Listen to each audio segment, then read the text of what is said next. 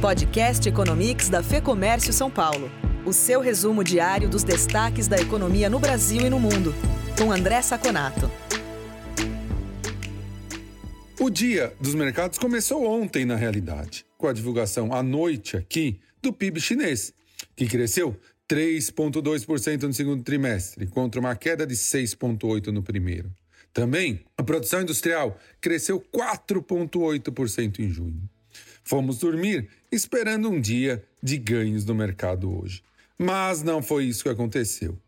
O que, na realidade, jogou os mercados para baixo foi que as vendas no varejo na China caíram pelo sexto mês consecutivo. 1,8% em junho, já haviam caído 2,8% em maio. E o desemprego continua alto naquele país. A conclusão dos analistas foi que o PIB está crescendo muito mais pelo lado da oferta e gerando estoques, e não existe ainda um crescimento sustentado pelo lado da demanda. Foi o suficiente para derreter o mercado chinês. Xangai caiu mais de 4% com essa visão de uma recuperação mais lenta. Ainda para confirmar essa tendência, o número de seguro-desemprego nos Estados Unidos cresceu 1,3 milhões, um pouquinho acima da média, o que reafirma que não devemos ter uma recuperação em V. Na Europa, os juros do Banco Central Europeu se mantiveram. Não houve nenhuma grande modificação no comunicado que fizesse o mercado variar.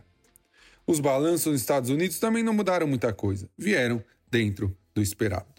Com isso, Dow Jones caiu 0,5% e a Nasdaq caiu 0,73%, também na esteira do aumento forte dos casos de coronavírus e o novo recorde. Aqui no Brasil, não tivemos muitos dados relevantes.